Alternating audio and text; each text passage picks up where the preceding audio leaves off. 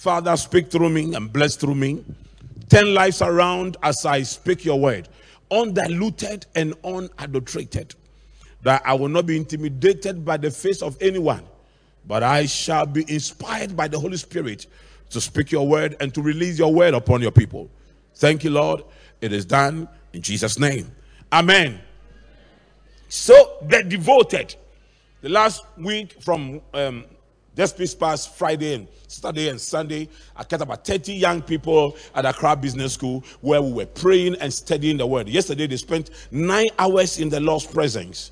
It is no longer uh, business as usual. We want to walk in the supernatural. We want to see the hand of God. We want to see the move of God. And that only begins when you have 100% committed believers in the house. How many 100% committed believers are in this house? Raise your hands. Can I hear your loudest amen? No, no, say it like you are 100% committed Christian. This is 75% commitment. That is 80% commitment. 95% commitment. 99% commitment. That is a 100% commitment. Amen. Powerful, powerful. So the logo for the year um, is available on the screen now. Now, the Devoted series, today is the eighth Sunday, and I'll be concluding it today.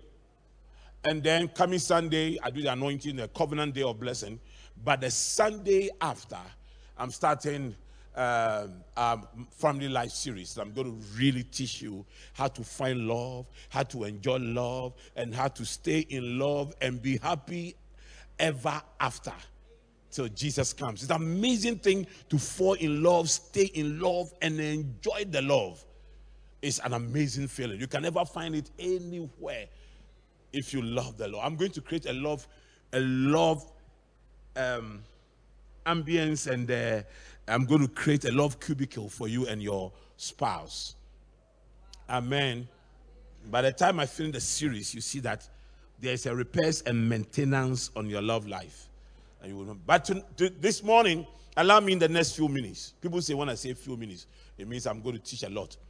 But allow me in the next few minutes to share with you.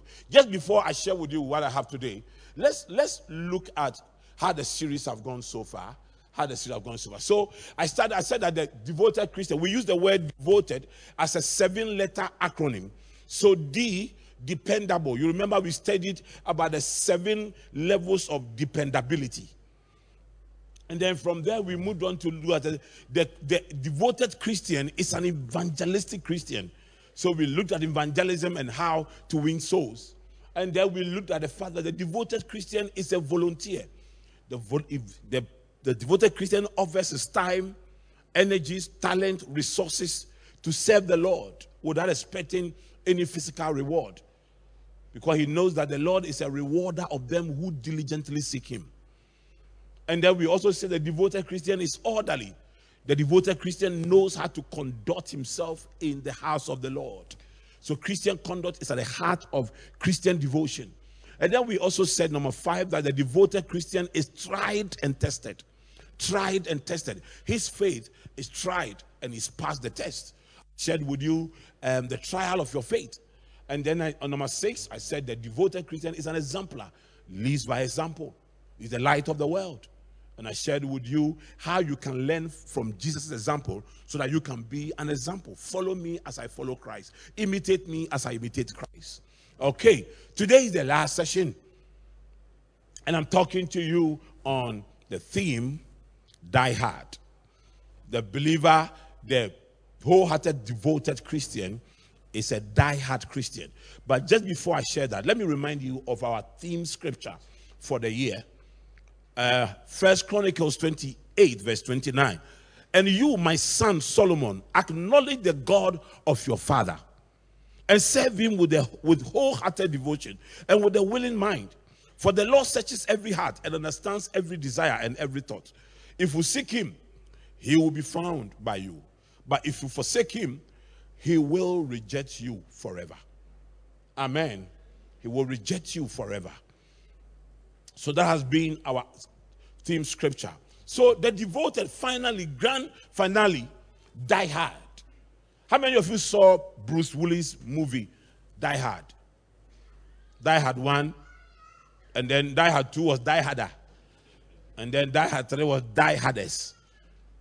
It was a movie that portrayed him as a man who never gives up. So the whole concept of dying hard is someone who never. But let's look at this scripture. Let's look at this very scripture. There are scriptures that we quote, and eh?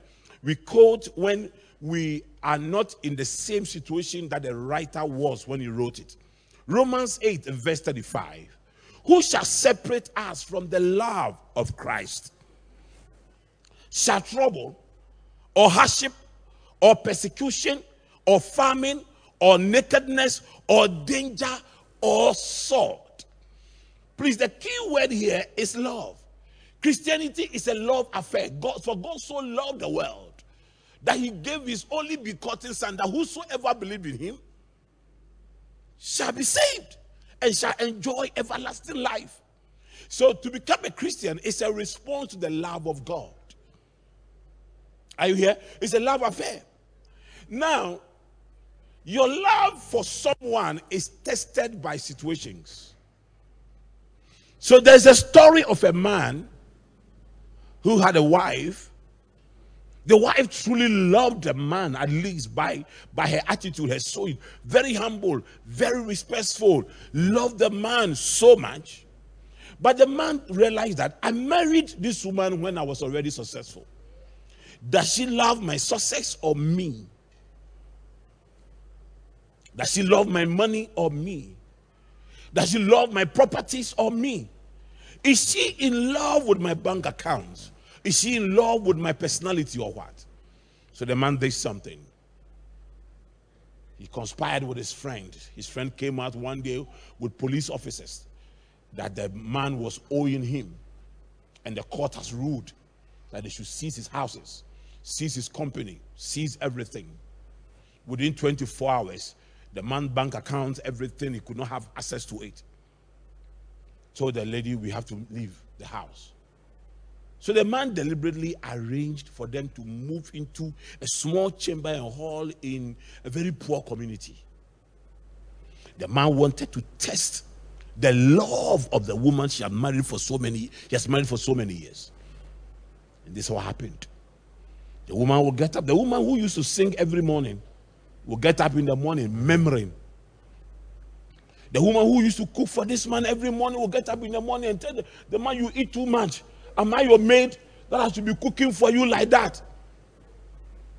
Oh, her attitude changed. Eventually, she discovered that the man had never lost anything, but the man wanted to test her. You know, sometimes eh, God has the power and the ability to prevent so many things from happening to our lives. But sometimes He allows them so that He will test our love for Him. Okay, so that he would test our love for him. He allows a lot of things to happen. Look at here. What shall separate us from the love of Christ? And this was the Apostle Paul writing. The man that God used to raise the dead and God used to do so many things. Now the Apostle writes and says, shall trouble because he had had troubles. Shall hardship because he has gone through hardship. Shall persecution because he has gone through persecution. Or famine. Or nakedness. Or danger. Or sword. And all this he has been through, he has been through them. There was a man, Jesus was whipped one time. The Jews had this 40 lashes, the ultimate punishment. Jesus got 39 of this. He had the 40 lashes. Paul was beaten, and it comes with some whips. Where when they beat you, it goes around you, and it has metals. When they pull it out, it tears your flesh. Paul said, For five times they beat me. He said, For several times I was stoned. He said, On several occasions I went without food. In some cases, I was naked because in the during Paul's time, when they put you in prison, they naked you. And Paul was a lawyer, a very successful lawyer. And in fact, the man was a Pharisee, so he was respected in society. And then suddenly he became an evangelist for a carpenter's son. Now he comes here and you rise. What shall separate us from the love of Christ? Nothing. no hunger, no famine, no beating, nothing shall separate us from the love of Christ. The real test of your love for Jesus is when you are going through trials, when you are going through hardship, when you have no money. That is the real test of your love for Jesus. It is not when everything is in order. That's where you show how much you love Him. No. How much you love someone is shown. Is shown when that love is tested. For die-hard Christians, nothing shall separate them from the love of Christ. Can I ask you a question?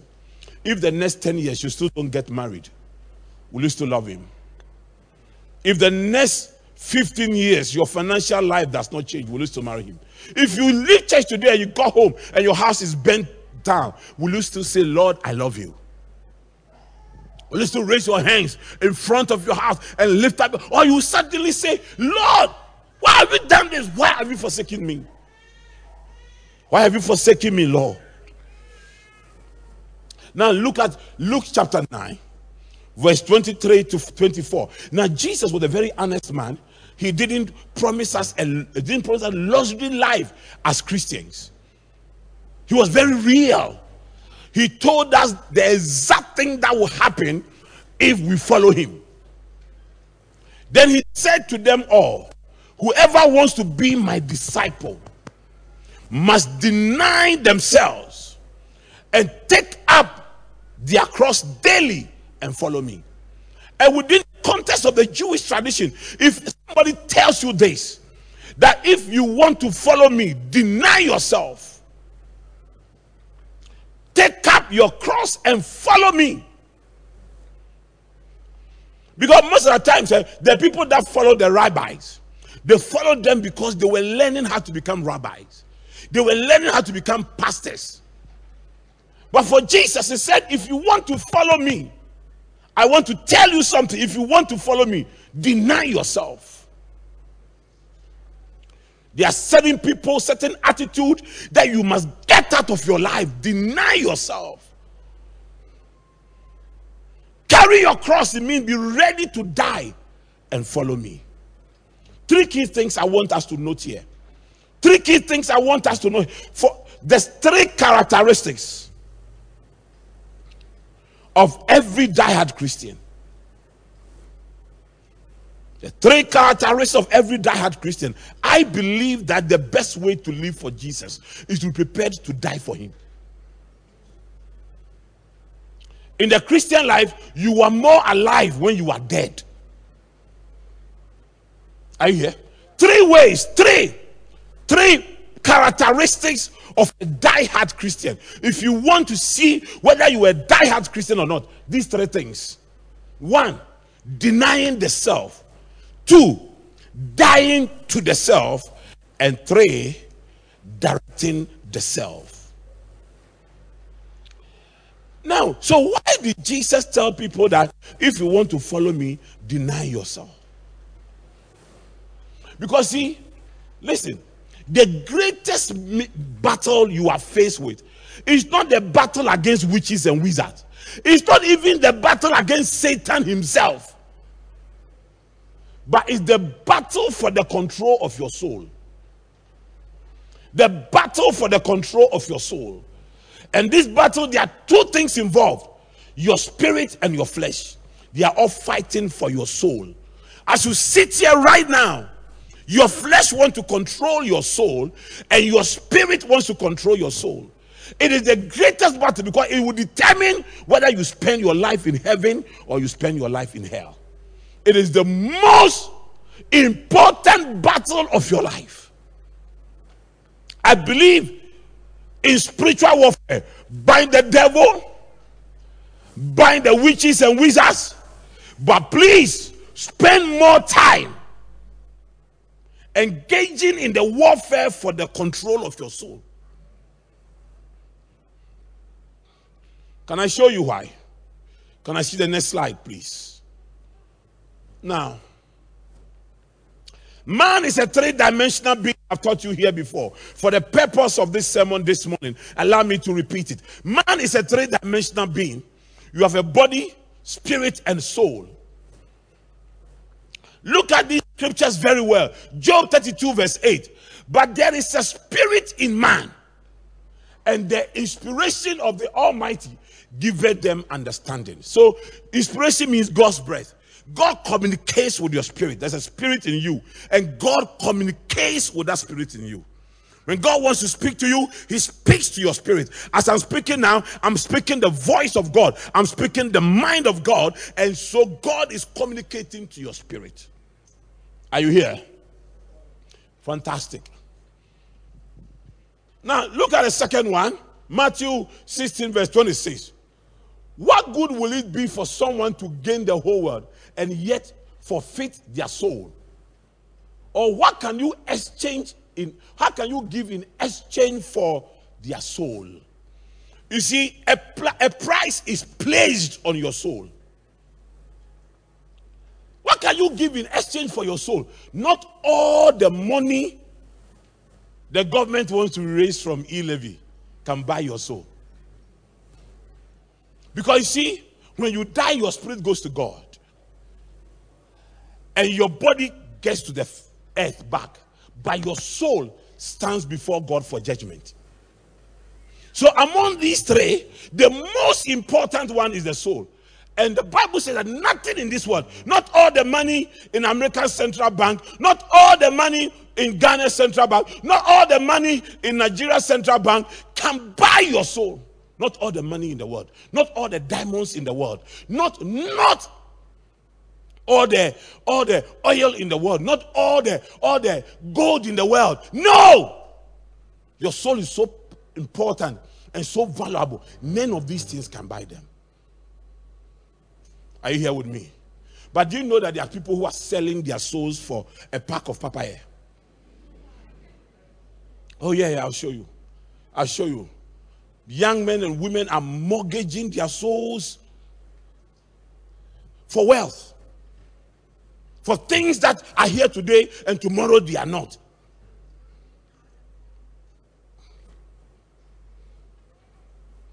Now, here. Let me show you how people are losing the battle for their souls. How many Christians are losing the battle for their souls. And how the trumpet will sound. And some of us will never make it to heaven. My greatest fear on earth is not the fear of death, but the fear of standing before the judgment seat of Christ. Whether I will go with a soul that will make heaven or a soul that will make hell. Are you here? So now here. No, go back. Here. Galatians 5:17. For the flesh desires, so you have a flesh, the body. What is contrary to the spirit? So, so, so the body, eh? Desires something that is contrary to the spirit. So he says that, and the spirit, what is contrary to the flesh? They are in conflict with each other. They are in conflict. So your spirit is fighting your body for the control of your soul. The real you, where character is formed. So when they say somebody is a carnal Christian, what it means that the person has allowed the body, the flesh, to take control over his soul. So the person fornicates, commits adultery, drinks, um, is involved in all manner of things. And no matter what you preach, the person doesn't care.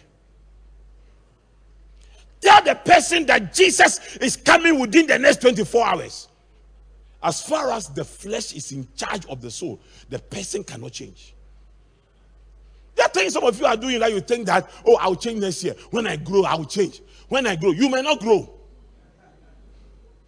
Who would have thought that my big sister would have died at 60? She's dead. She's gone. For her, doctors told her she was going to die. So she knew it days before she died. So at least she will patch up with God. I went to make sure that he has a good relationship with God. Yours might not, yours might not happen that way. It may be in a sudden car crash. It may, it may be anything. It may be this building falling on us right now and all of us dying. Yeah, yeah, yeah. Mr. B say, hey. That is charismatic thinking. Live to be a hundred. Live to be a hundred. Live to be a hundred. So all of you are thinking that Jesus is not coming now. I can do anything I want to do. I said, the fearest, the thing I fear most is not death. The thing I fear most is my soul standing before the judgment seat of God. And the battle I fight most is not the battle against witches and wizards. What will witches and wizards do? The worst they can do is to cause pain and make cause pain. They cannot kill me. But God will make a way of escape. But the battle between your soul, the, the spirit, and the body over your soul can take you to hell. If you don't win it. That's why if you're a Christian, eh, you must grow your spirit. The more you pray, the more you study the word, the more you are actively involved in God's work and serving the Lord, your spirit grows. As your spirit grows, the Holy Ghost begins to manifest through you the Holy Ghost begins to manifest through you. Love, kindness, everything that is good begins to manifest through you.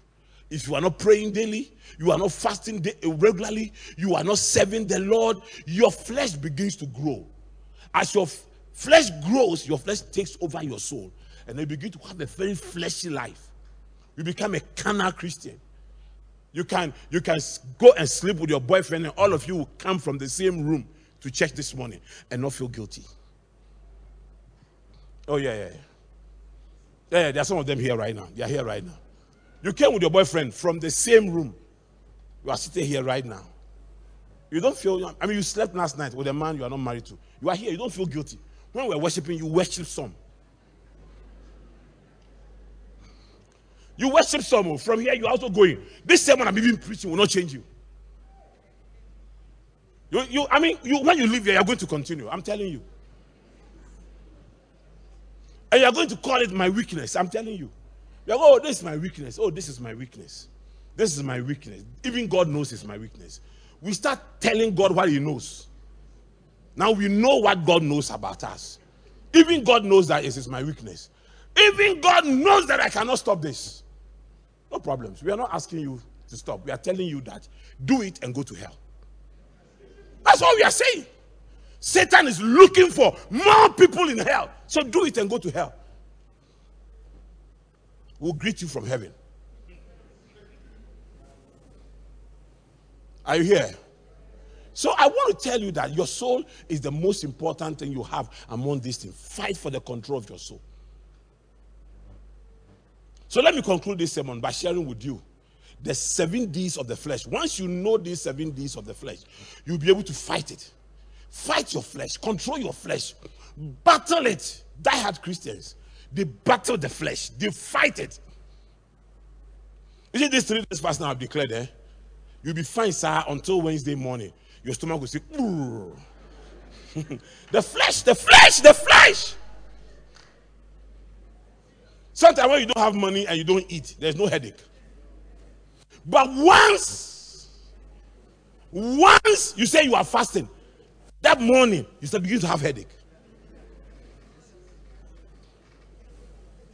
The, the devil is using your flesh to fight you.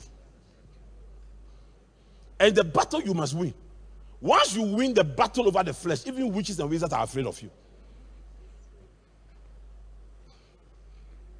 Are you here? Do you understand what I'm teaching you? So now, the so the self-centered Christian if you are a self-centered Christian, if the self is controlling you, here's seven things that happen. Number one. Number one. Okay, so so no, go, go back. Let me let me just tell you this scripture. See, Second Timothy 3, 1 and 2. You should know, you should know this, Timothy, that in the last days there will be very difficult times. So the last days is going to be very difficult times. And what will the difficult time manifest? Saying, for people will love only themselves and their money. I'm telling you, people will love themselves and their money. So there are many people in church, eh? They love themselves and money, not Christ. So let me show you. Let me show you the seven D's. Number one, the desires of the self. That's the morality challenge. The morality challenge, eh? The flesh would tell you sleep with somebody you're not married to, drink alcohol, gorge yourself on alcohol, destroy your liver, destroy your liver, drink it and destroy your liver, drink it and kill yourself. The flesh will tell you. and you use your own money to buy something that will destroy your liver. And when we preach it, and eh, when we preach it, say, where is it written in the Bible that we should not drink? You are an alcoholic theologian. you have studied every scripture, every scripture in the Bible to prove that the Bible does not say you should not drink. You have studied, so you are alcoholic theology. Hey, you, you study alcohol. Uh, you have read all the scriptures. The way you spent time, eh, looking for all these scriptures to support your lifestyle. If you was taking that same time to look for all the scriptures that talks about salvation, all the scriptures that talks about evangelism, all the scriptures that talks about prayer and purity, by now you'd have been a better Christian. I don't argue on these matters. I don't argue on these matters. If I preach it to you and you take it, God bless you. If you don't take it, I did not die for you. Mine is to preach so like I have crown in heaven. Mine is to preach the gospel undiluted, unadulterated to you so that I can have crown in heaven. Yours is to obey so that you can enter heaven.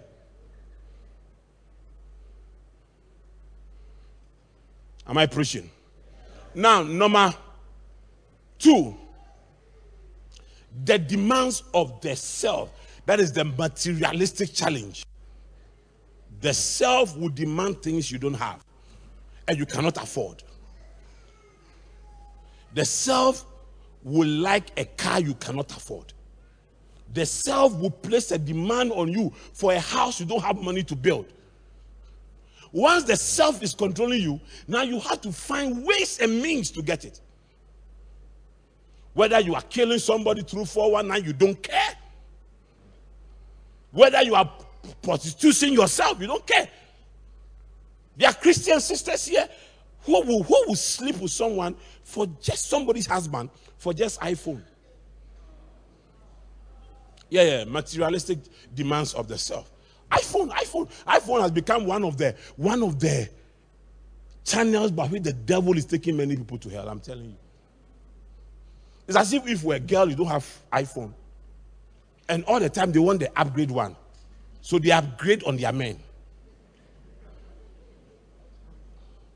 And the men also know that if you don't have money, the women will not like you. The women are very materialistic. So they must steal, they must do 419, they must fraud people, they must work in companies and add zeros and do all those things to get money. And they are all Christians and they speak in tongues. And they think that speaking in tongues is an endorsement. God, if, if God were be angry with me, I couldn't have spoken in tongues. Yeah. He does he, he, he he gives his skill gifts without taking it back. Right now, right now, if we meet Satan was the choir director in heaven. If we meet him in hell now, he's sing, still singing. All these boys who are singing and they're doing all these things and they're singing with weed and drugs. Because Satan is the head of music. So can't you see that sometimes eh, when you have a fleshy singer in church, they sing like Satan. They hold their hair. and, and, they want us to allow them to sing like that. And so in the church, we don't have we don't we don't have freedom in the church. We, we, we don't have freedom. So that's why we went to the world to sing. So please watch the materialistic pressure on you. Watch the materialistic demands of the flesh. Because we will die and leave all those things. So we will die. I've been visiting my sister's house, beautiful house. Since December 28th, she's not there. Her car is parked. Her phones are there. All that beautiful house is not there. On the 19th, we say, Oh, when we are taking her to our hometown, Mampong, we should come and pass through the house. She won't know it, she won't feel it. She's not there. Her soul is before the judgment seat of God now now. Everything you have, you won't go with it. All the things that you are spending your time, all the material things that you are working hard and neglecting God and doing it, they don't contribute to the growth of your soul. Oh. You will die and leave all. What shall it profit you if you gain the whole world and lose your soul? What shall it profit you? What shall it profit you? What? Houses you have in the world. You can sleep in one house at night. And 50 bedrooms in your house, you can sleep in one room. Have 30 beds, you can sleep on one bed. But still does not even guarantee you a good sleep. With all the money of Steve Jobs, he still died. He couldn't replace some of the organs that got spoiled.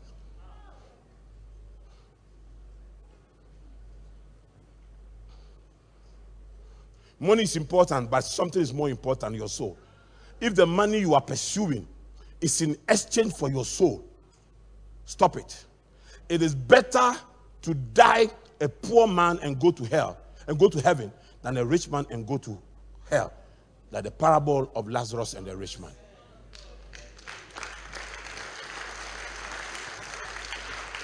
Whatever is leading your soul away, stop it. Whatever is taking you from the presence of God, stop it. Well, you can't stop it because the flesh is controlling.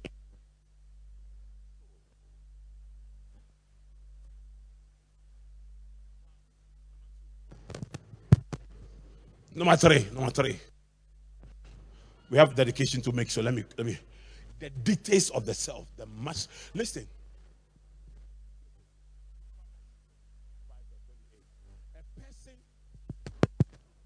Proverbs 25. Am I okay? Okay. Proverbs 25, 28, reading from the New Living Translation. A person without self control is like it's like a city with broken down walls. If you can't control this self, you are like a city with broken. Anything can attack you. This one, you have to control it. God will not send angels to come and live your life for you. He wants you to control it. The way to control your flesh is to grow your spirit. That's why these three days fast. Join. Grow your spirit. Grow your spirit. Grow your spirit. That is the best way to control. Study the word, study prayer, walk in holiness, walk in purity. I've been preaching these same things for so many years. Because that is the gospel. Beyond that, there is no other gospel. The gospel must point you to Jesus. It must exalt Christ Jesus. It must edify the saved and it must evangelize the lost. That is the gospel.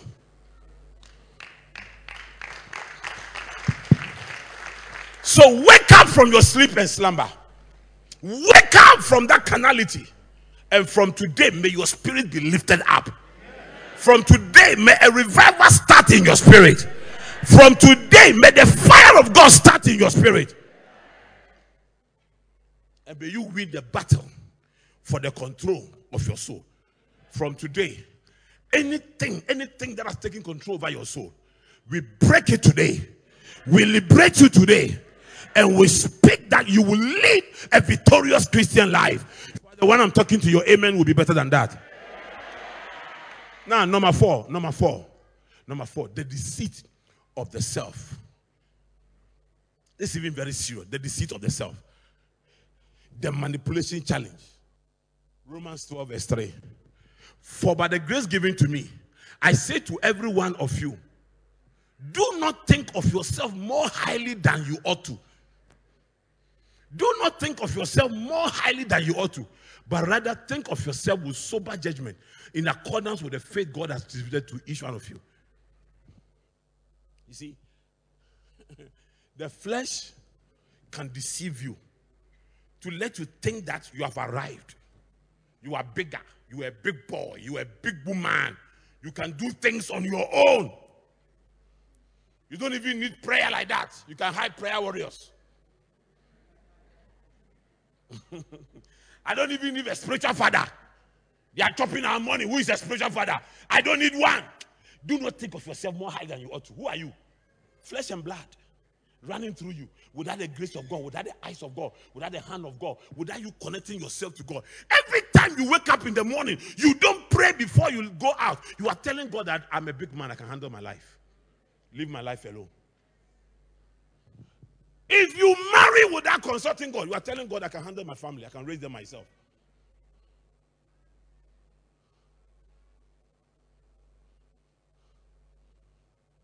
The downfall of Samson was because he thought of himself more highly than he ought to. When he saw the exploits and the things he did, he thought of himself more highly than he ought to. His strength was not in his hair, his strength was in his covenant with God.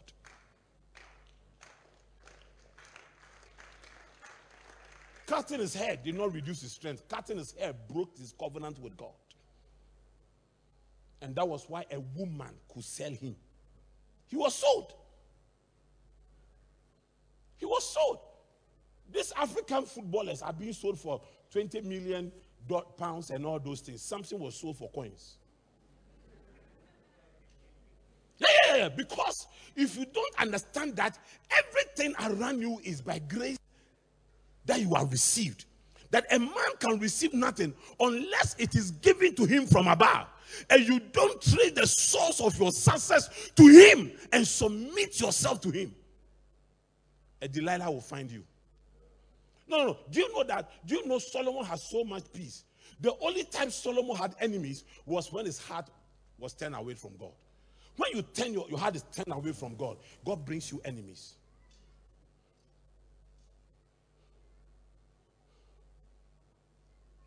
If you see, if I were living in Israel at the time of, of David, David would have been the last person to have battle with, fight with. David's prayer topic say, one time he prayed against his enemy and said, Lord,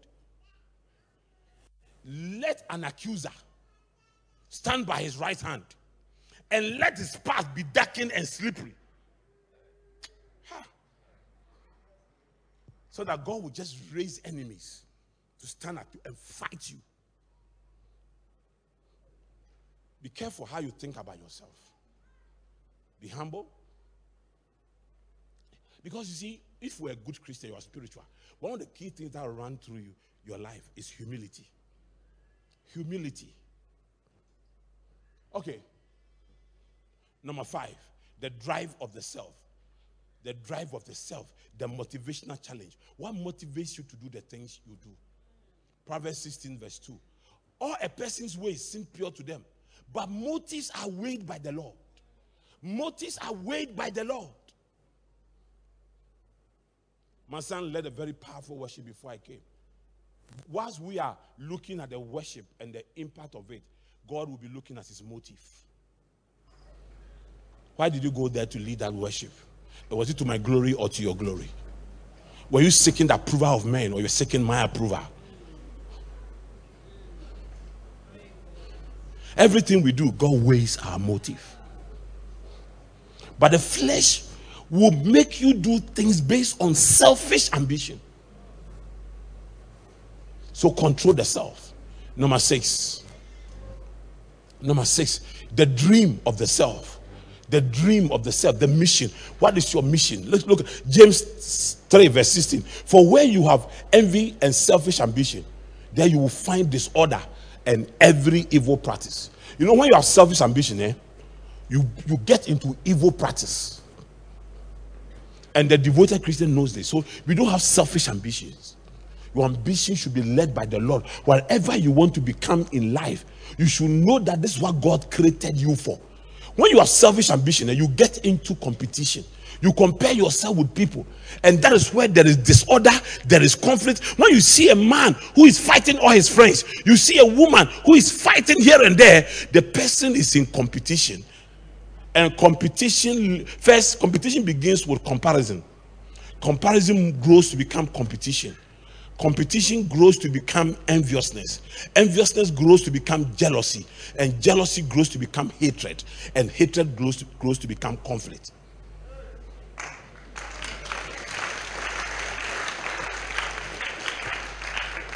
So when you see some friends have suddenly become your enemies, their jealousy of you have become hatred and is going into conflict.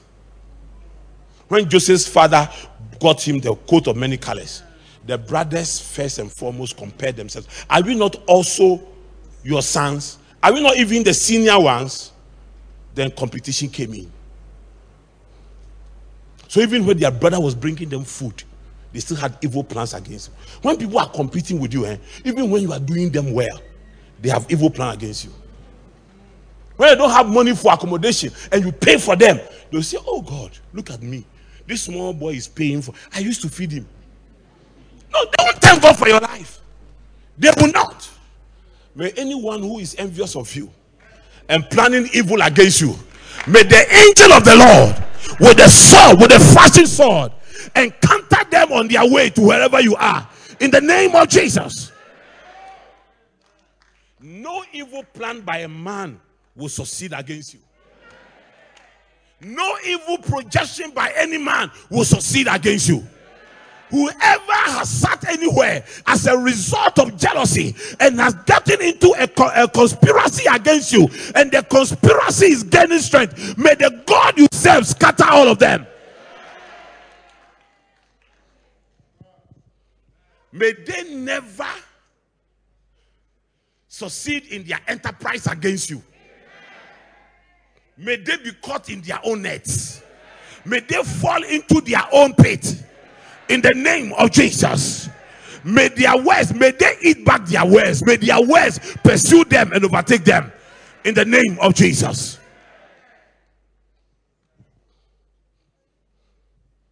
Finally, the demeanor of the self, the manner challenge. Matthew 5 16. Let your light so shine before men that they may see your good works and glorify your Father which is in heaven. Most of us, we want God to glorify us. But God also wants you to glorify Him. Once your life begins to glorify God, God begins to glorify you. The wholehearted devoted Christian, the wholehearted devoted Christian knows that the only way to become a light is to overcome the flesh, is to deal with the flesh, to overcome the flesh. Are you here? And once that begins to happen, once that begins to happen, your light begins to shine. And when you become a glory of the Lord, glory for God, God glorifies his name in your life. You want to pray in the next five minutes. Just the next five minutes. Praying against the control of the flesh for your soul. Are you here? You are saying, Lord, take control over my soul. Let your spirit enslave my soul. Let the enslavement of the flesh be broken.